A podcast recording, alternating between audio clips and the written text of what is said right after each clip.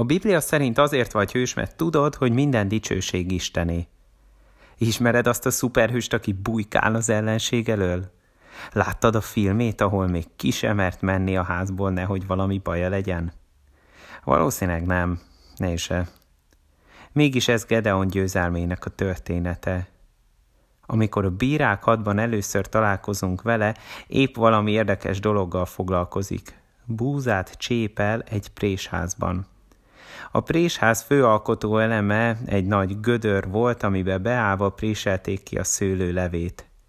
A csépelés az meg egy kültéri tennivaló, mert azt kell hozzá, hogy a szél fel tudja kapni a búza külső, könnyű héját.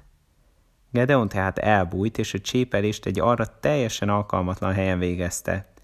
Félt a midianitáktól, akik abban az időben rendszeresen ellopták a nép termését. Hogy folytatódik a történet? Egyszer csak megjelenik Isten küldötte, és ezt mondja Gedeonnak, veled van az Úr, erős vitéz. Majd kap egy küldetést is, megmenteni a népet a midianitáktól. Gedeon a tőle várható módon reagált, nem úgy, mint egy erős vitéz. Megkérdezte, hogy Isten miért hagyta a helyzetet idáig fajulni. Kicsit elmélkedett. Kifogásokat keresett, majd három különböző csodát is kért Istentől, hogy bizonyítsa be ő azt, hogy ezt komolyan gondolja.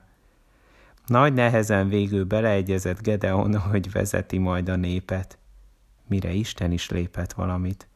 A 32 ezer főből álló hadseregből 31 ezer embert hazaküldött, hogy csak 300 ember küzdjön meg a Midianita hadsereggel, ami 135 ezer fős volt. Majd végül nekik is kart helyett trombitákkal, fákjákkal és korsokkal kellett harcba vonulniuk. Jó kis sztori, mi? Isten meg akarta mutatni, hogy övé minden dicsőség. Mi a dicsőség? Az, amit az kap, aki valami nagy dolgot visz véghez. Isten gyakran teszi ezt, gyáva, gyenge, alkalmatlan, vagyis valódi embereket kiválaszt óriási feladatokra. Mondjuk egy földművest egy óriási hadsereg legyőzésére, hogy aztán mindenki lássa, hogy Isten kezében van a győzelem. Amikor a félelem miatt Isten népe elfeledkezett róla, hogy ki a leghatalmasabb, Isten emlékeztette a népet erre. Ővé minden erő, hatalom, és végül is minden dicsőség.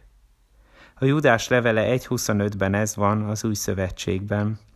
Jézus által Isteni a dicsőség, az erő és a hatalom öröktől fogva, most és mindörökké. Egy kis kiegészítés, ha te a nagy gonosz hadsereg tagja lennél, Isten az elnyomottak pártjánál vigyázz. Ezért olvastam azt, hogy Jézus által látjuk, hogy Istené a hatalom. Jézus kereszt halálánál Isten ugyanazt mutatta meg, amit Gedeon csatájánál. Nem az számít, hogy ki mekkora hadsereget mozgósít, hogy ki milyen erős, hanem hogy ki melyik oldalon áll. Elnyomó vagy elnyomott-e? Mert az elnyomókon Isten megmutatja mindig, hogy nem az övék, hanem Istené a dicsőség. Egy kis feladat a végére. Írd le most öt nagy sikeredet, győzelmedet, jó eredményedet. Aztán mindegyiket köszön meg Istennek. Gyakorold az ő dicsőítését.